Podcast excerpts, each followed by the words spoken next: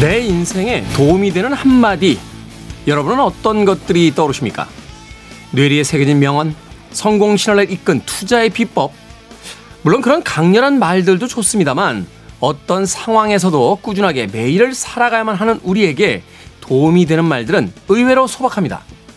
잘했다, 고맙다, 보고 싶다, 기다린다, 믿는다, 기대한다, 사랑한다, 건강해라. 찬바람에 모든 것들이 시들어 가더라도 서로의 가슴 속에 새싹을 틔워줄 다정한 말들 많이 나누시기 바랍니다. 김태원의 시대음감 시작합니다.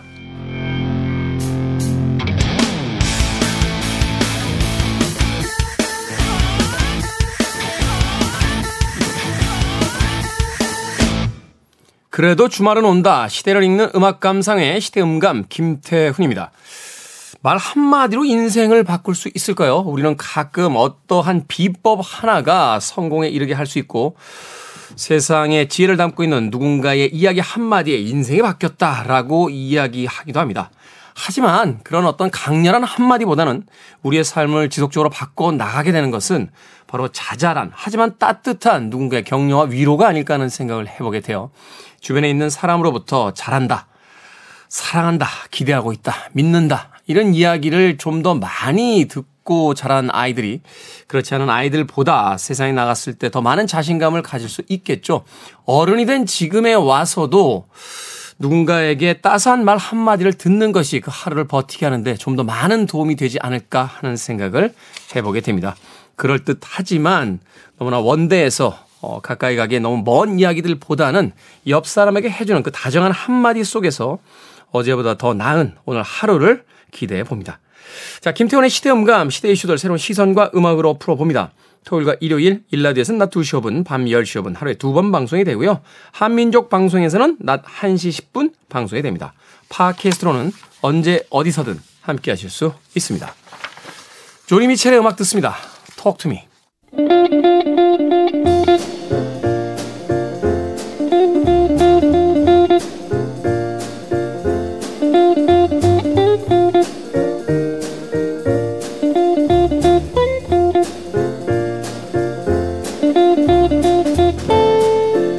여유가 없어서 짬이 안 나서 책 읽을 시간이 없다고 말합니다.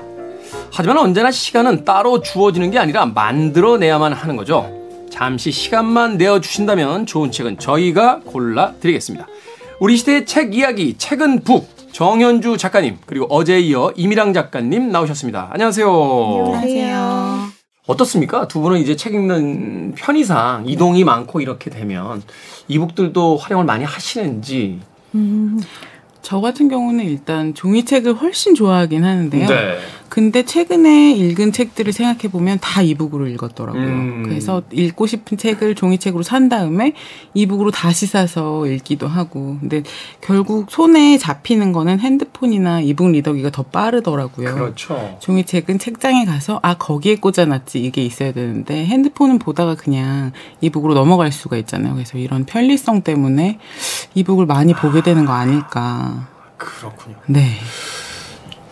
그 되게 재밌는 그 카툰이 하나 있었어요. 그 아버지가 이제 자기 아이에게 자기 방을 보여주는 거죠. 아 봤어요. CD와 막 책, 막 영화, DVD 막 가득 차. 이 아버지가 평생 모은 거라고. 아들이 휴대폰을 툭 들어요. 여기 다 있는데요. 그렇죠, 그렇죠. 좌절하는 아버지 이야기 같은 게 있었는데 사실 편리성의 문제에 있어서는 그러네요. 우리가 이제 휴대폰을 자꾸 보다가 책을 읽으려면 말하자면 이제 그 장르가 바뀌는 거잖아요. 그쵸. 그리고 공간을 이동해야 되니까 네, 물성도 바뀌는 거고 그러니까 네. 마음의 준비도 해야 되고 결심도 해야 되는데 휴대폰으로 그냥 보다가 뉴스 보다 아니 그냥 책 볼까 하고 넘어가면 바로 넘어갈 수 있는 장점이 맞아요. 있다. 아~ 그래서 금방 그냥 뭐 한 챕터 정도 읽고 다시 나한테 온 메시지를 확인을 한다든지 뭐 이런 게 가능하니까. 그러네요. 이게 네. 아주 긴 읽기까지는 아니더라도 네. 순간순간의 시간을 통해서 짧은 글들에도 많이 읽어나갈 수 있는 게 되는군요.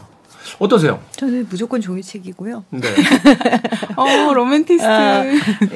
이북도 있고 필요한 경우에는 네. 뭔가 서칭해야 되고 이럴 때는 이제 많이 빨리빨리 볼 수 있잖아요. 그렇죠. 이제 검색어 넣어서 네. 빨리 찾아야 될 때는 네. 사실은 이북이 더 편한 게 있죠. 그리고 서재 이런 것들은 또 네. 이렇게 읽을 수 있는 서비스들이 있으니까. 근데 저는 일단은 애착 이불 같은 거예요. 책이 저한테는. 그래서 얘가 옆에 없으면 굉장히 불안해하는 성격이어서 제가 차를 가지고 다니는 네. 이유가 그 안에 책을 좀 책이 많이 있어가지고 제 친구들이 너 다니면서 책 팔아? 막 그렇게 아, 그럴 수도 있죠. 원할 때 그 책이 거기 있어야지 안정이 돼가지고 그 즈음에 제가 한 번에 한 권을 읽지 않고 최소한 서너 권을 읽거든요. 그 책들을 다 들고 다닐 수가 없잖아요. 그렇죠. 네, 그리고 이제 2주가 한 주에 한 3권 정도 읽는 다음에 2주가 되면은 10권 막 이렇게 되니까 네. 차 안에 그냥 다 이렇게 던져놓고 필요할 때마다 읽는 편인데 이동할 때는 이제 대중교통을 이용할 때는 시집을 많이 가지고 다녀요. 아, 그 아무래도 이제 분량도 네, 좀 편리하고 네. 그 다음에 또 짧은 글들로 이루어져 있으니까 네, 네. 아, 그렇군요.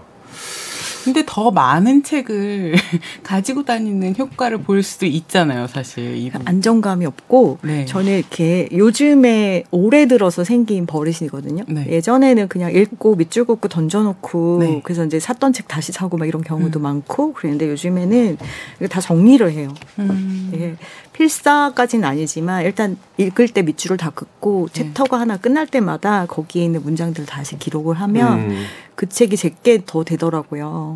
너무너무 좋은 방식이네요. 네, 마음에 많이 안정이 불안이 좀 사라지는 효과가 있습니다. 그렇군요.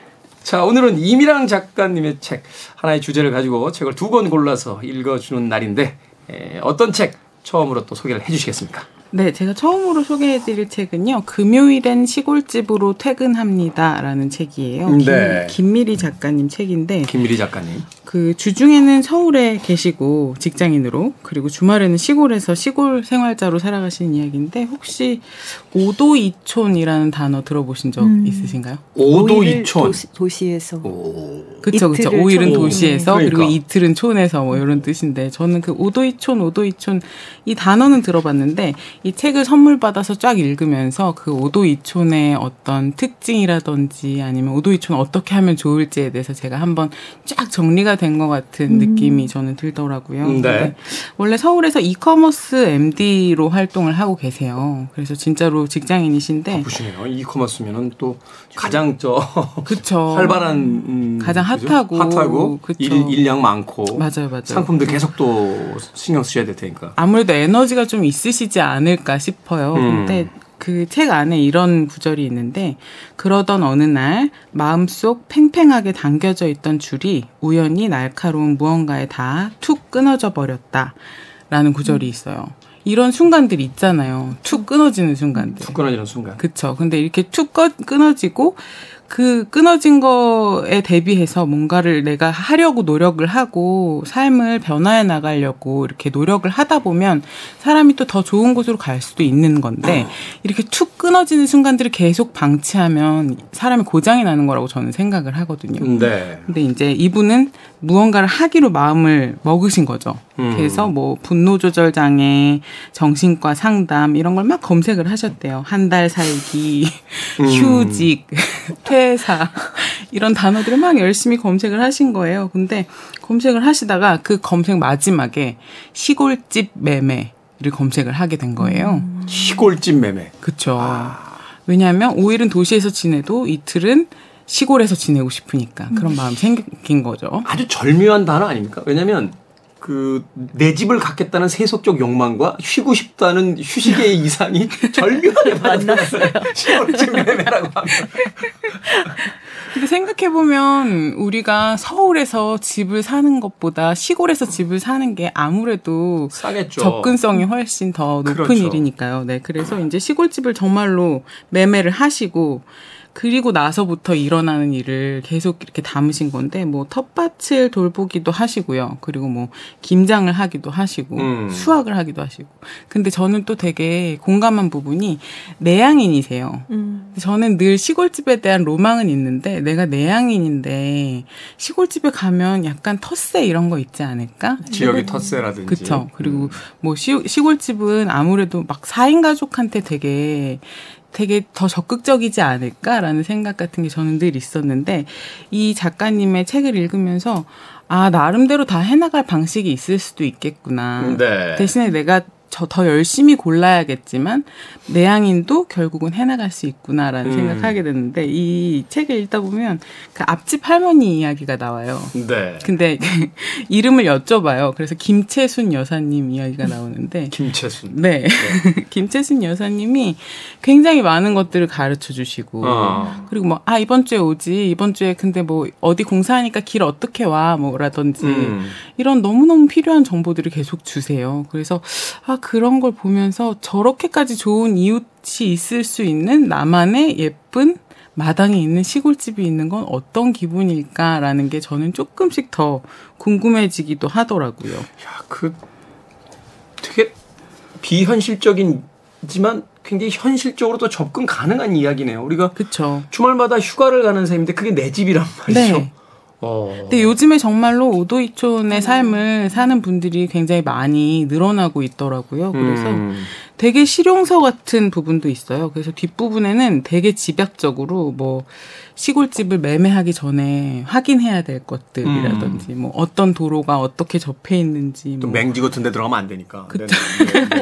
네. 그리고 접근성이 어떤지 뭐 외부 설비는 어떤지 이런 거에 대해서 이제 확인할 부분이라든지 인터넷에서 찾아볼 수 있는 부분들을 이렇게 쫙쫙 가르쳐 주시는데, 그런 거가 굉장히 실용서적인 부분도 있으면서 감성적인 부분도 굉장히 잘 건드려주시고 네. 그래서 너무 좋은 책 아닌가 생각했어요. 아... 그리고 한 가지 더 있습니다. 고양이, 치트키. 치트키. 아, 고양이. 진짜 치트키인데요. 고양이, 소망이라는 고양이가 있는데 그 고양이랑 같이 다니세요. 근데 그 고양이가 굉장히 순하고 개냥이 같은 고양이여가지고 같이 다니는 걸 그렇게 힘들어하지 않나 봐요. 그래서 고양이랑 같이 5일은 서울에 있다가 이틀은 시골에 있다가 하는 건데 다 가진 분이 아닐까. 고양이까지 있고. 그런 생각했습니다. 제가 즐겨 인용하는 이야기입니다만 그 슈바이처 박사 그런 이야기 했죠. 엉망진창인 세상에서 우리를 살게 하는 건 음악하고 고양이밖에 없다라고 이야기를 했었는데 그렇죠. 다 가졌네요. 서울에서의 네. 5일 동안의 도시의 삶, 그리고 이틀 동안의 자기 집, 내 네. 집이라고 하는 정말 신성불가침의 어떤 공간에서 펼쳐지는 이틀간의 휴식. 네. 그 집이 어디 있는 겁니까? 위치가? 집이 전남이던가요? 멀긴 하군요. 네. 그래도 금요일 밤에 일을 마치고 KTX라든지 이런 그 시외버스에 탁 오르게 되면 네. 왠지 주말 여행 가는 기분 들지 않겠어요? 아무래도 고양이랑 같이 다니시니까 자차로 움직이시는 것 같은데 막 이렇게 뭐 듣고 일주일 동안의 일들을 정리를 하면서 운전을 해서 다시 다니시는 것 같더라고요. 맞아요. 네. 아침에 그 출근길에 몰고 나가는 내 차하고요.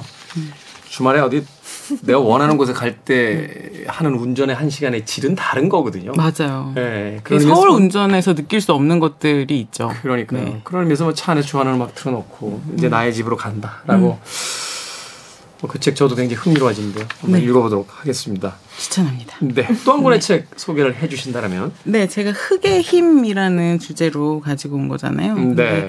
정원의 쓸모라는 책을 가지고 왔는데요. 정원의 쓸모. 요거는 이제 그 정신과 의사가 정원을 통해서 회복에 대해서 각종 수치와 사례를 통해 굉장히 학술적으로 접근을 하는 책이에요. 이게 왜 되게 차가운 접근이라고 생각하거든요. 학술적인 접근이. 그렇죠. 이제 감정을 배제한 상태에서 이제 굉장히 차갑게 개념적 접근을 하게 되는 거니까. 네, 어떤 수치랑 뭐 사례 이런 걸로 접근을 하는데 저는 좀 따뜻한 접근에 더 익숙하긴 해요. 기본적으로 에세이를 쓰는 사람이라서. 근데 차가운 접근이 필요한 순간이 있어요. 분명히. 그리고 학술적인 어떤 이유라든지 이런 것들이 필요한 순간에 굉장히 좋은 책이 되어주는데, 일단 수 스튜어트 스미스라는 이 작가가 정신과 의사이자 심리치료사고요. 그리고 30년 이상 정원을 갖고 왔다고 해요. 근데 혹시 그 이야기 아시나요? 그 올리버 섹스가 네. 모든 것은 그 자리에라는 책에 뭐 나는 40년간 의사 생활을 하면서 만성신경병 환자에게 매우 중요한 비약리적 치료를 2가지밖에 발견하지 못했다. 이거 아시나요 혹시? 하나는 뭘까요? 비약리적. 그러니까 이제 의술적 치료가 아니라. 그렇죠. 약 안 먹고. 수영. 올리버 섹스 수영 엄청 좋아해. 맞아요, 맞아요. 네. 그렇죠. 올리버 섹스가 쓰기로 하나는 음악이었고 다른 하나는 정원이었다라고 썼거든요. 그러니까 그 두 가지만이 어떤 만성 신경증 환자들한테 비합리적으로 되게 큰 도움을 주더라라는 이야기인데 둘 다 정서에 관련된 부분이네요. 네. 음악도 그렇고 네네. 정원도 그렇고. 네네. 네. 제가 살기 위해서 하는 두 가지거든요. 그러네요. 그래서 그 이 이야기도 그렇고 근데 이런 식으로 좀 그 비합리적으로 정말로 치료를 해본 분들의 이야기 같은 경우 더 좀 값진 부분이 있지 않나 싶은데 이게 학술적인 것 그리고 그냥 경험적인 거에 대한 생각을 제가 되게 많이 하는데 제가 어떤 그 정원 컨퍼런스에 발제자로 참여를 한 적이 있어요. 네. 근데 저는 이제 뭐 식물 관련된 프로그램도 막 2년 넘게 진행을 했었고 막 이런 상황에서 발제자로 참여를 하는 건데 거기 이제 다 박사님들 앉아 계시고 막 이러니까 저를 소개하면서 본인들이 굉장히 무서워하는 게 이 분야를 굉장히 잘 아는 일반인이다라고 소개를 해주시더라고요. 아니 박사는 일반인이 아닌가요?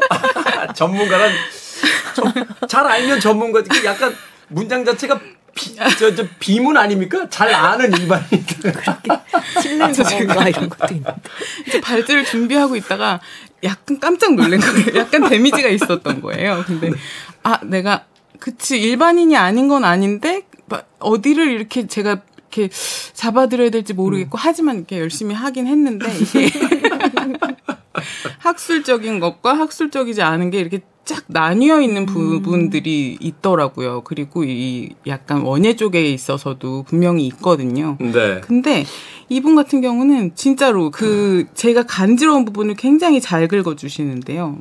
정원의 아름다움보다는 정원의 쓸모에 대해서 이야기를 한다라는 건데 근데 정원의 아름다움에 대해서도 되게 많이 이야기해요. 사실. 궁극적으로 그 아름다움이 궁극의 쓸모죠. 사실. 네네네. 맞아요. 근데 뭐 사람들이 다들 알고 있잖아요. 식물이 정신건강에 효과가 있다.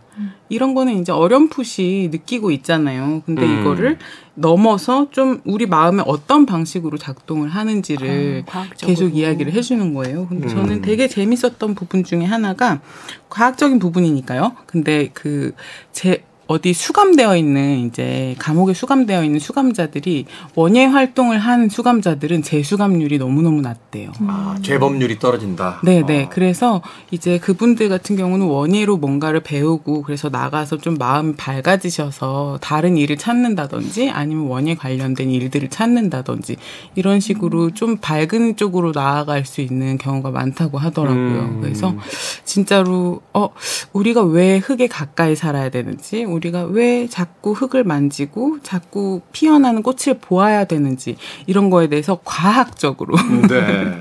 굉장히 잘 증명을 해주신 책이라서 저는 굉장히 좋아합니다. 정원 활동을 통해서 우울증 환자들이 얼마나 치료가 되고 또 네. 어떤 또 행위를 통해서 우리가 어떤 정서적으로 안정이 되는 이런 것들을 이제 수치화시켜서 보여줌으로써 맞아요. 정원이라는 것이 단순하게 어떤 낭만주의자들의 어떤 치트키 같은 게 아니라 네. 실제로 우리의 삶에 필요한 것이다라는 것을 이제 네. 들려주시는 그런 이야기를 담고 네네. 있다. 하지만 흥미롭네요. 죽이면 너무 힘들어요. 식물이 그러니까. 떠나면 한 일주일 동안 정신이 없어요. 아 진짜요? 아직 그러세요? 사실 이제는 안 그러는데 처음에 네. 너무 그게 커가지고 새로운 아이들을 들이기가 어려웠는데 이제 좀 익숙해지니까 제가 괜찮아졌어요. 그 금전수 때문에 내가 집에 애가 시들면 마음이 시들죠. 아니 나 정말 내가 무슨 그 죄인이 된 기분인 게 그렇죠. 누군가를 만났으면 정말 잘 컸을 그 나무를 이거 내가 이렇게 살아있는 생명이 자꾸 시들어가는데 속수무책으로 있는 것 또는 책임지지 않고 그냥 방치하는 게 너무 제가 누구한테 그렇게 사람한테도 그렇게 격한 소리 아시겠습니다만 영화나 음악 평론할 때 좀 막 하거든요. 왜냐면 되게 그래서 별로 안 좋아하시는 분들이 많은데 그런데 그 화분에 담긴 식물 한 물에 하나의 그런 마음이 이렇게 여려지는 걸 느끼면서 근데 조금 부채감을 해소시켜드리기 위해서 말씀을 드리자면 저나 정현주 작가님 같은 사람들이 또 잘 키우고 있을 거예요. 그러니까 열심히 죽이시면 돼요. 저는 늘 그 열심히 죽이는 거에 좀 초점을 맞추라고 하거든요. 방치해서 죽이지 말고 이것도 해보고 저것도 해보고 하면서 그러니까 뭔가를 해봐야죠. 생명인데 네. 그걸 방치하면서 그냥 보낼 수 없으니까 어떤 분이 그런 이야기 하시더군요. 아이들에게서 운동장을 빼앗은 뒤에 아이들의 삶이 팍팍해졌고 우리에게 정원이 사라진 아파트가 늘어나면서 스스로 치유할 수 있는 능력조차 사라져버렸다라는 이야기를 하게 되는데 오늘 그 이야기를 흙의 힘이라는 주제를 가지고 이미랑 작가님께서 금요일엔 시골집으로 퇴근합니다. 그리고 정원의 쓸모 두 권의 책 소개를 해 주셨습니다. 자, 음악 한 곡 듣고 와서 이제 정현주 작가님께서 소개해 주시는 두 권의 책을 만나봅니다. 시골과 집에 대한 이야기를 나눠봐서 레너드 스키너드의 스위트 홈 앨라바마 준비했습니다. 김태원의 시대 음감, 정현주 작가님 그리고 이랑 작가님과 함께 오늘 책을 읽어보는 시간을 가져보고 있습니다. 이번에는 정현주 작가님의 책 만나보도록 하겠습니다. 어떤 주제로 또 어떤 책 또 준비를 해 주셨습니까? 네, 겨울의 시라는 제목으로 가져왔어요. 겨울의 시. 네, 겨울에 네. 읽으면 좋을 시들을 우리 가을에만 많이 읽잖아요. 그렇죠. 겨울밤처럼 시를 읽기 좋은 때가 또 없죠. 조용하고 길고 또 어둠이 약간 농도가 더 짙은 그런 밤에 읽기에 좋은 책들을 가지고 왔는데요. 일단은 이 책, 여러분은 책의 물성 되게 좋아하시잖아요. 네. 두 분 다. 책의 물성 중에서 어떤 부분을 되게 중요하게 여기세요? 일단 커버죠. 커버. 네. 지금 가져오신 책이 소위 이야기는 예전식 표현은 하드 커버, 양장본이라고 이제 부르는 건데 이거는 박스 커버입니다. 아, 박스 커버군요. 네. 와. 멋있죠? 보긴 좋은데 난해합니다. 그 55,000원. 55,000원이요? 네. 와. 딱 봐도 페이지가 한 500에서 600페이지 나오는데. 네. 네. 이랑 작가님은 어떤 거죠? 저는 사실 책 냄새를 굉장히 좋아하는 편이에요. 아, 종이 냄새. 네, 네. 그리고 이제 컬러 인쇄되지 않은 책의 냄새. 네. 저희 고객 중에는 이 질감을, 표지의 질감이 뽀독뽀독한 그 종이가 있거든요. 네. 뽀독하는 그거를 너무 좋아해요. 저도 손에 잡고 있을 때. 코팅지라고 하죠. 네. 표지 잡았는데 미끈미끈한 표지 있잖아요. 그거 별로 안 좋아해요. 그렇죠.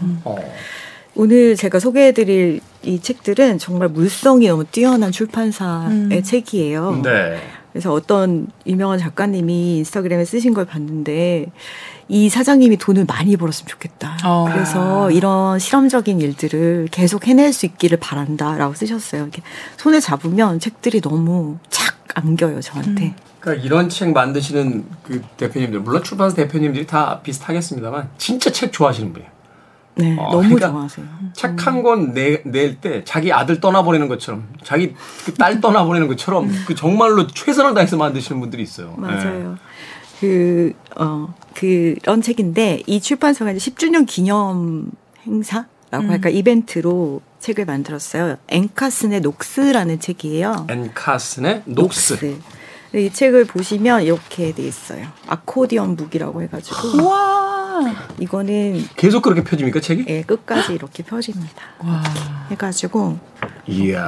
이렇게 되어 있어서 보여드리지 못해서 너무 안타까운데 상상하시면 돼요. 책을 그러니까 굉장히 긴 종이를. 아코디언처럼 접어 위로 한 번 밑으로 한 번 위로 한 번 밑으로 한 번 계속 접어가지고 아코디언처럼 이렇게 펼치게 만드는. 이게 이제 인터넷 서점에 가시면 미리 보기 할 때 거기 동영상이 있어요. 이거 제작 과정에 나와 있는데 한번 보시면 이게 그 이어진 부분 없이 그냥 한 장으로 돼 있는 겁니까 다? 네. 이렇게 넘기면서 보시면 되고요. 이야, 100페이지가 넘는 게 그냥 쫙 펼쳐집니다. 하나로. 전부 펼쳐졌을 때 길이가 엄청나죠. 되게 궁금하네요. 이 방에 여기서부터 여기까지 갈 수 있어요. 그거는 뭐 한 페이지 길이 곱하기 저 108인가 그래요. 108 네. 108페이지인가요? 네. 108. 모르겠어요. 페이지 수가 안 적혀 있어요. 한 15cm 정도 잡고 페이지 수가 뭐 한 300이다. 그러면은 150만 곱하면 되거든요. 네. 앞뒷면이 이제 두 페이지니까. 그렇게 하면 이제 길이가 나오겠죠? 엄청 길고 이게 이 책을 만들기 위해서 어떤 공방이 있더라고요. 공방에 장인들이 다 모여가지고 만들었어요. 그래서 제작 과정도 영상으로 나와 있거든요. 네. 다 이거 다 사람 손으로 할 수밖에 없어요. 이야, 이게 그렇죠. 이거 다 접는 건데. 그래서 한국에 놀라운 책이 나왔다는 걸 보여드리고 싶어서. 야, 이거 어마어마한데요, 책이? 가지고 왔어요. 네. 우와. 이 책은 커버는 이제 방금 말씀드린 것처럼 박스로 되어 있잖아요. 네. 이걸 딱 보셨을 때 뭐가 떠오르세요? 박스를 봤을 때? 박스 자체가 그냥 책처럼 보이잖아요. 이게 묘비. 묘비를 상징하는 책이에요. 그러니까 묘비. 네, 이 앤카슨이라는 분은 고전학자거든요. 라틴어를 가르쳐요. 라틴어 그리스어를 가르치면서 먹고 삽니다라고 이렇게 자기를 소개하시는 분인데 시도 쓰고 번역도 하고 계시는 캐나다의 작가입니다. 근데 이분이 이제 오빠가 있었어요. 여기 보시면은 표지에 오빠가 그려있거든요. 어린아이가 그려있는데 이분이 이제 어릴 때 어떤 사건에 연루되는 바람에 예, 캐나다를 떠나서 사라졌어요. 유럽으로 가버렸어요. 오빠가? 예, 그 가족하고 연락이 안 돼요. 78년에 간 오빠가 2000년에 죽었다는 연락이 온 거예요. 22년 동안 이 가족은 한 번도 보지 못한 가족을 이제 보내야 되는 상황이 된 거죠. 오빠가 덴마크에 가 있었어요. 덴마크에 간 오빠를 이제 그 장례를 치르러 덴마크에 갔다 왔어요. 그러니까 아 이제 오빠는 어떤 삶을 살았을까? 우리 너무 궁금하잖아요. 네. 이분은 표현하기는 오빠의 무건을 해석하기 시작했다. 무건. 아. 네, 그래서 여기 책에 보면은 무슨 아까 보셨지만 무슨 종이들 같은 거 막 이렇게 붙어 있잖아요. 네. 이게 이제 오빠가 보내요. 덴마크에서 보내왔던. 우표, 뭐 이런 거, 항공권, 오빠의 글씨, 뭐 오빠가 남긴 것들을 가지고 오빠의 삶의 어떤 흔적들이군요. 네, 삶의 흔적을 보는 거고 또 재미있는 거는 여기에 같이 들어가 있는 사전 같은 게 이렇게 나와 있거든요. 네, 무슨 단어 뜻 설명하고 뭐 이렇게. 네, 이거는 있더라고요. 이제 라틴어, 라틴어인데 이분이 어렸을 때 이게 고등학교 때 라틴어를 배우는데 너무 좋았던 거예요. 그러다가 거기서 이제 카툴루스라는 시인의 시를 보고 이 시를 내가 번역해봐야 되겠다라고 생각을 했는데 네. 그 시를 번역하던 중에 이제 이런 일을 겪게 돼서 근데 이 시인의 시에도 이 죽음에 대한 이야기가 나와 있었거든요. 그래서 번역하는 과정과 오빠에 대한 이야기들을 같이 엮어서 하나의 책으로 만들었어요. 그래서 이거를 이제 아코디언 제본 방식이라고 하고 모든 것을 손으로 붙여서 만드는. 그래서 이쪽에 보면 이제 오빠의 기록들을 어린 시절에 자기가 생각하는 이제 이야기들도 적었고 네. 자기가 손으로 적은 것도 넣고 엄마의 편지도 넣고 항공권도 넣고 하는데 이 펼쳐보시면 아까 보셨지만은 이 종이들 이런 것들이 질감이 그대로 평면인데도 약간 살아있잖아요. 네. 실제로 종이를 붙인 것처럼 사진을 붙인 약간 것처럼 약간 양각처럼 이렇게 살짝 도드라지게 만들어서 마치 실제 종이에다가 그 사진을 다른 붙인 사진을 붙인 듯한 네. 그렇게 만들었고 이게 실제로는 앵카슨이 맨 처음에는 자기가 수첩에다가 직접 다 손으로 적고 이렇게 했던 것을 이제 책으로 다시 만든 케이스예요. 그렇군요. 그래서 이제 단어들을 보면은 또 라틴어 단어들의 해석이 나오는데 사전처럼 근데 읽는 재미가 또 있어요. 우리가 라틴어 어원들에 대해서 생각하면서 읽을 때 아 이런 단어에는 이런 의미가 있구나. 뭐 예를 들면 뭐 어둠에 대한 단어를 보다 보면은 어떤 별이라는 단어가 나온다던가 그 숨은 의미 속에 그런 것들이 있어가지고 굉장히 우리가 생각하는 어떻게 보면 언어의 근원에 가까운 네. 언어잖아요. 그래서 그런 읽는 재미도 있고 너무 저는 좋게 읽었고. 또 이제 여기 보면 이제 엄마가 썼던 편지 같은 것들도 있어서 가족에 네. 대한 생각이라던가 또 내가 만약에 세상을 떠나면 나의 삶을 사람들이 무엇으로 유추하여 재구성해 줄 것인가에 대한 생각도 하게 만들고 이게 제목이 녹슨데 녹슨은 밤이라는 뜻이거든요. 네. 근데 이 앵카스는 뭐라고 하냐면 나는 나의 비가를 온갖 빛으로 가득 채우고 싶었다라고 적혀 있어요. 역설적이네요. 네. 그리고 이제 밤하늘 별들 같이 밤이고 오빠의 기억은 별인 거예요. 그러면 이것들을 연결해서 하나의 별자리로 만들고 다 기억도 떨어져 있으니까 그런 시간들. 그래서 나는 오래도록 오빠의 무언을 조사하는 중이다라고 이제 글을 썼고 중간중간에 이제 엄마 얘기, 오빠 얘기 나와요. 오빠가 떠난 다음에 몇 년 동안 엄마는 차가 도로를 꺾어서 들어올 때마다 눈길을 돌리곤 했다 이런 얘기가 있고 가끔 오빠가 이제 전화를 해요. 그 전화의 기록도 있어요. 엄마가 여러 해 동안 한 번이라도 너한테 크리스마스 소포를 붙일 수 있게 너의 주소를 얻었으면 좋겠다. 사랑한다라고 엄마가 했던 이런 기록들도 적어놨고 하지만 오빠는 한 번도 주소를 알려주지 않았어요. 근데 오빠 편지는 보내요. 가끔 보내지만 자기 주소는 이제 발각되면 안 되니까 해서 그랬어요. 근데 마지막 7년 동안 오빠의 마지막 7년 동안 엄마는 엄마에 대해서 오빠가 편지에 쓰지 않는 거예요. 그냥 자기 얘기만 쓰고 보내고 그때 엄마가 어느 순간 그러는 거예요. 우리 아들 죽은 것 같아. 엄마 이렇게 얘기를 하는 거예요. 그래서 왜 딸이 물어봐요. 엄마 어떻게 알아? 그랬더니 엄마가 말했다. 내가 그 애를 위해서 기도할 때 아무것도 돌아오는 것이 없어. 근데 저희 엄마도 그런 얘기 하시거든요. 혼자 기도를 하다 보면은 자식들이 말하지 않은 고통을 느끼세요. 그래서 뭔가 제가 직감 같은 거군요. 네, 제가 실현당에서 막 울고 있는데 엄마 전화한 거예요. 그러면서 어디야?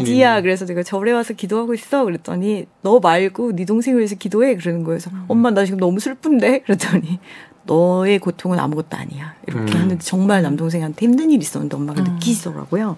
약간 그런 이야기들이 있고 그리고 이제 여기서 그래서 이분이 한낱말의 의미를 왼쪽 페이지에는 사전이 있으니까 한낱말의 의미들 사이에서 나는 배회했고 한 사람의 역사 안에서도 배회했다. 이 책에 대해서 그렇게 이야기했고 그리고 그 누군가 내가 사랑했던 누군가잖아요. 그 사람을 마치 내가 번역을 의뢰받은 양 글을 해석하기 시작했다. 탐구했다. 이러고 마지막으로 제가 읽어드리고 싶은 부분이 있는데 이 오빠 이름이 마이클이었거든요. 마이클의 아내의 추도사가 그냥 일반 사람들이 아까 일반인이 계셨지만 일반 사람이 글 쓰는 사람이 아닌데 추도사가 너무 찡해가지고 제가 읽어드리려고 가지고 왔어요. 나는 마이클에 대해 그다지 많이 말하고 싶지 않아요. 당신들 모두 그를 제각기 다르게 알고 있잖아요. 그와 나는 풍파가 몰아치는 삶을 살았고 시끄럽게 싸웠어요. 그럼에도 우리는 서로에 대한 사랑과 존경을 결코 의심하지 않았습니다. 그리고 이제 음미할 거리가 조금 있는데요. 어제는 바꿀 수 없어요. 오늘은 달리 해볼 수 있을지도요. 내일은 아무런 약속도 해주지 않아요. 이렇게 해서 추도사를 했다고 하는데 이걸 읽다가 쉬네요. 좋아서 적어놨어요. 네. 되게 아름다운 책입니다. 그리고 삶에 대해서 다시 이제 연말이니까 한번 생각해보게 만드는 책이고 여기 뒤에는 이제 추천의 글들이 또 책으로 이렇게 네. 내용과 형식이 참 멋지게 결합했다라는 생각을 해보게 되는데 이 앵카슨이라는 작가의 직업이 이제 라틴어를 네. 해석하는 네. 그런 직업이다. 그러니까 언어를 해석하듯이 어린 시절에 자신의 곁을 떠난 오빠의 삶을 이제 해석해가는 과정인 거잖아요. 네. 여러 가지 어떤 단서들을 모으면서 추론하고 그런데 그 마지막에 그 아내의 어떤 추모사 그렇게 당신들은 이 사람을 각자의 위치에서 해석하겠지만 그래서 여러 가지의 어떤 모습을 보겠지만 가장 가까이에서 본 나는 그와 여전히 사랑했고 존중하는 그것으로서 나의 남편을 기억하고 싶다 이렇게 네. 이렇게 이야기하는 부분들 참 멋지네요. 네, 멋진 책이에요. 하나의 일관된 네. 예전에 그 남편을 떠나보낸 아내의 추모사 중에서 그 조지 해리슨의 아내가 세상에서 가장 아름다운 남자 살게 해준 것에 대해 감사한다라는 그 추모사가 있었고 또 그 브루스리라고 하죠. 이소룡의 아내가 흥미로운 이야기를 했던 게 굉장히 불가사의하게 죽었잖아요. 남들은 그의 죽음에 대해서 궁금해하지만 나는 그가 어떻게 살았는지 말해주고 싶다. 그런 이야기 아주 멋진 추모사들이 있는데 이 앵카슨 네, 그 오빠의 아내가 또 남겨준 추모사도 그 사람에 대한 최고의 어떤 존중을 담아서 해준 추모사가 아닌가 하는 또 생각이 듭니다. 네. 그런 추모사를 받을 자격이 있는 사람이라면 괜찮게 살았다라고 이야기할 수 있겠죠. 그러게요. 자, 다음 책 어떠십니까? 네. 그 다음 책은 어린 나무의 눈을 털어주다라는 책이에요. 이 책은 올라브 하우게라는 한국에는 많이 알려지지 않은 노르웨이 작가. 노르웨이 작가. 네, 이 출판사에서 이제 세 개의 시인선이 나오거든요. 그 세계 시인선 중에 하나고 이제 이게 우리가 모르는 작가들의 책들을 많이 갖고 와서 하시는데 제가 시가 좋아서 읽어드리고 싶다고 출판사에 연락해가지고 낭독해도 됩니다라는 허가를 네. 받고 가지고 왔어요. 일단 올라브 하우게는 노르웨이를 대표하는 시인이고요. 울빅이라는 곳에서 정원사로 일하면서 살았어요. 네. 오늘 이랑 작가님 오신다고 그래가지고 이 책이다 해가지고 가져왔어요. 시를 쓰고 번역을 하는 사람이고 이 사람에 대한 표현 중에 되게 재밌는 게 있어요. 그가 쓴 가장 좋은 시는 습해서 쓰였다. 북구의 차가운 고요 속에서 한 손에는 도끼를 든 채 시를 썼다. 그리고 이 사람은 옛날 방식으로 죽었어요.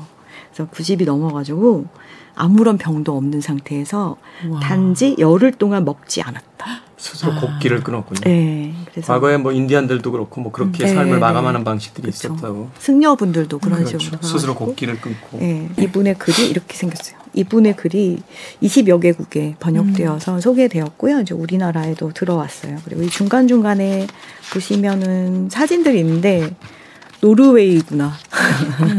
정말 누가 봐도 노르웨이다. 그런 사진들이 누가 봐도 북유럽이네요. 네, 있고 또 흑백으로 질감을 또 그렇게 만들어놨어. 네, 이 책도 정말 아름답네요. 네, 이 책도 너무 아름답고 이 크기나 판형이나 판형은 보통 일반 시집의 판형인데 이 표지 질감이 좋아서 손을 이렇게 딱 대면 이 책이 느껴지는 느낌이잖아요. 그리고 이 책이 전체적으로 북고의 느낌이니까 하얀색이고 이게요. 책의 디자인이 참 중요한. 예전에 이제 저희들끼리 음반을 그 낼 때도 음반 회사에 있을 때 그 음반 자켓만 보면 내용물 다 들리는 듯하다 뭐 이런 우스갯소리들을 했거든요. 그게 왜냐하면 그런 감각을 가진 사람이어야지만 그 책을 또 낸단 말이죠. 그쵸, 그쵸. 그러니까 이제 책의 어떤 질감이나 디자인의 방식들을 이렇게 보면 아 이런 사람들이 기꺼이 책을 내겠다고 선택한 종류의 글은 어떤 것일 것이다.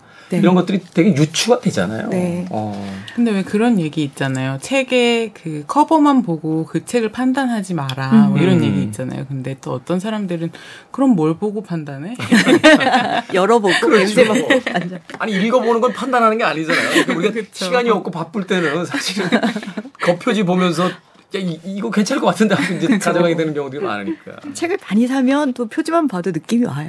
맞아요. 네. 네. 보시면은 왼쪽에는 원어로 쓰여 있어요. 아. 노르웨이어로 쓰여 있고 이거 이제 번역할 사람이 없어가지고 불어로 중역해가지고 네. 하셨다고 하는데 되게 시들이 굉장히 짧고 보시다시피 굉장히 간결하고 그냥 엄청 담백해요. 네. 책의 생김처럼. 예를 들면 진리를 가져오지 마세요라는 시가 있는데 진리를 가져오지 마세요. 대양이 아니라 물을 원해요. 천국이 아니라 빛을 원해요. 이슬처럼 작은 것을 가져오세요. 새가 호수에서 물방울을 가져오듯 바람이 소금 한 톨을 가져오듯 이런 식의 시들이 있고 제가 또 소개해드리고 싶은 건 이 토제작이죠. 어린 나무에 눈을 털어주다는 요 근래 우리가 겪었던 아픈 일을 생각하면서 제가 읽었거든요. 제가 이 책을 좋아해서 집 현관 옆에 이렇게 서가가 하나 있는데 거기 놔뒀다가 마음이 안 좋으면 꺼내서 읽는 책이에요. 근데 어린 나무에 눈을 털어주다. 눈이 내린다. 내가 할 수 있는 것이 없다. 춤추며 내리는 눈송이에 서투른 창이라도 겨눌 것인가 아니면 어린 나무를 감싸 안고 내가 눈을 맞을 것인가 저녁 정원을 막대를 들고 다닌다 도우려고 그저 막대로 두드려주거나 가지 끝을 당겨준다 사과나무가 휘어졌다가 돌아와 설 때는 온몸에 눈을 맞는다 얼마나 당당한가 어린 나무들은 바람 아니면 어디에도 굽힌 적이 없다 바람과의 어울림도 짜릿한 놀이일 뿐이다 열매를 맺어본 나무들은 한아름 눈을 안고 있다. 안고 있다는 생각도 없이. 그러니까 나무가 어린 나무는 눈을 많이 맞으면 북구엔 또 눈이 많이 오니까 그렇죠. 가지가 부러지거든요. 네. 가지가 부러지지 않도록 이 정원사를 다니면서 눈을 털어주는 그런 마음들이어서 이 시는 이번 주에 좀 마음에 많이 와닿았던 시였어요. 그리고 그 외에도 뭐 이렇게 어린아이들처럼 시 속에 들어가서 집을 짓고 우리 놀자 이런 시가 있는데 제가 되게 좋아하는 시거든요. 그러니까 눈집을 짓고 푸대로 앞을 구멍 입구로 막고 초를 켜고 그 안에서 우리는 놀았듯이 시 안에서도 우리가 한번 그렇게 추운 겨울을 보내봤으면 좋겠다 이런 시도 있고요. 굉장히 아름다운데 또 너무 담백해서 또 너무 담백한 거 아니에요? 이런 분도 있어요. 근데 이런 걸 이제 읽을 수 있을 때가 약간 평냉 맛이라고 제가 그 집 어때요? 우리 평냉 맛이야. 아, 몇 번 먹어봐야 음식을 그쵸? 먹을 줄 알아야 진심을 찾아낼 수 있는 맛 이런 네, 거죠. 그런 시집입니다. 마음이 맑아질 것 같아요. 마음이 맑아지고. 뭔가 이렇게 많이 행간이 비어있는 느낌이에요. 뭐 예를 들면 우리가 나르는 것은 꿈이라오. 놀라운 일이 일어나는 꿈. 일어나야 한다는 꿈. 시간이 열리고 문들이 열리고 마음이 열리는 꿈. 땅이 열려 물이 솟고 꿈도 열리는 꿈. 그런 꿈들을 싣고 어느 아침처럼 미지의 항구로 들어서는 꿈. 근데 그 북구의 어떤 항구를 생각하면 막 안개도 꼈고 막 눈도 있고 거기에 이렇게 딱 들어가는 느낌이 확 들잖아요. 마음이 되게 맑아져요. 그 차가운 공기까지 막 느껴지네요. 그죠? 네. 자켓이 벌써 그런 걸 다 상징하는 듯한 굉장히 미니멀하게 네. 하얀색 표지에다가 아주 멋진 그 타이포그래피로 제목을 적어놨습니다. 저런 시집은 사실은 이제 자신의 삶의 경험이 있어야 그 행간이 해석이 되잖아요. 맞아요. 문장만으로는 해석이 될 수 없는 어떤 종류의 언어이기 때문에 그 예전에 그 와인을 굉장히 많이 아신 분이 그런 이야기를 하시더라고요. 와인의 이 향들을 잡아내려면 그 향을 맡은 적이 있어야 된다. 그래서 사실은 소믈리에들이 그 키트를 가지고 이렇게 훈련을 하는데 가끔은 그 숙달된 소믈리에가 아닌 사람이 아주 묘한 향을 찾아낼 때가 있어요. 그게 뭐냐면 자기 어린 시절의 어떤 경험을 통해서 그 향을 맡아본 적이 있는 거예요. 그러면 이 향이라는 것이 굉장히 센 기억력을 가지고 있어서 수십 년 전에 딴 한순간 맡았던 향인데 그게 갑자기 머릿속에 확 들어올 때가 있거든요. 그러니까 시도 결국 그런 것들이 아닌가. 자신의 삶을 정말 열심히 산 사람들일수록 저 언어가 이야기하고 있는 것이 무엇인지를 바로 캐치해낼 수 있는 게 아닌가. 네. 겨울에 읽으면 오히려 따뜻할 느낌의 시집이에요. 그렇군요. 마치 눈 속에 아주 멋진 나무 한 그루 서 있는 것처럼 그런 표지가 만들어져 있습니다. 자, 마치도록 하겠습니다. 최근 북 이미랑 작가님, 정현주 작가님과 함께 오늘 두 권씩 4권의 책 읽어봤습니다. 두 분 감사드립니다. 감사합니다. 저도 끝인사 드리겠습니다. 겨울에 이 노래 들어야죠. 제니스 이안의 In the Winter 들으면서 저도 작별 인사 드립니다. 지금까지 시대음감의 김태훈이었습니다. 고맙습니다.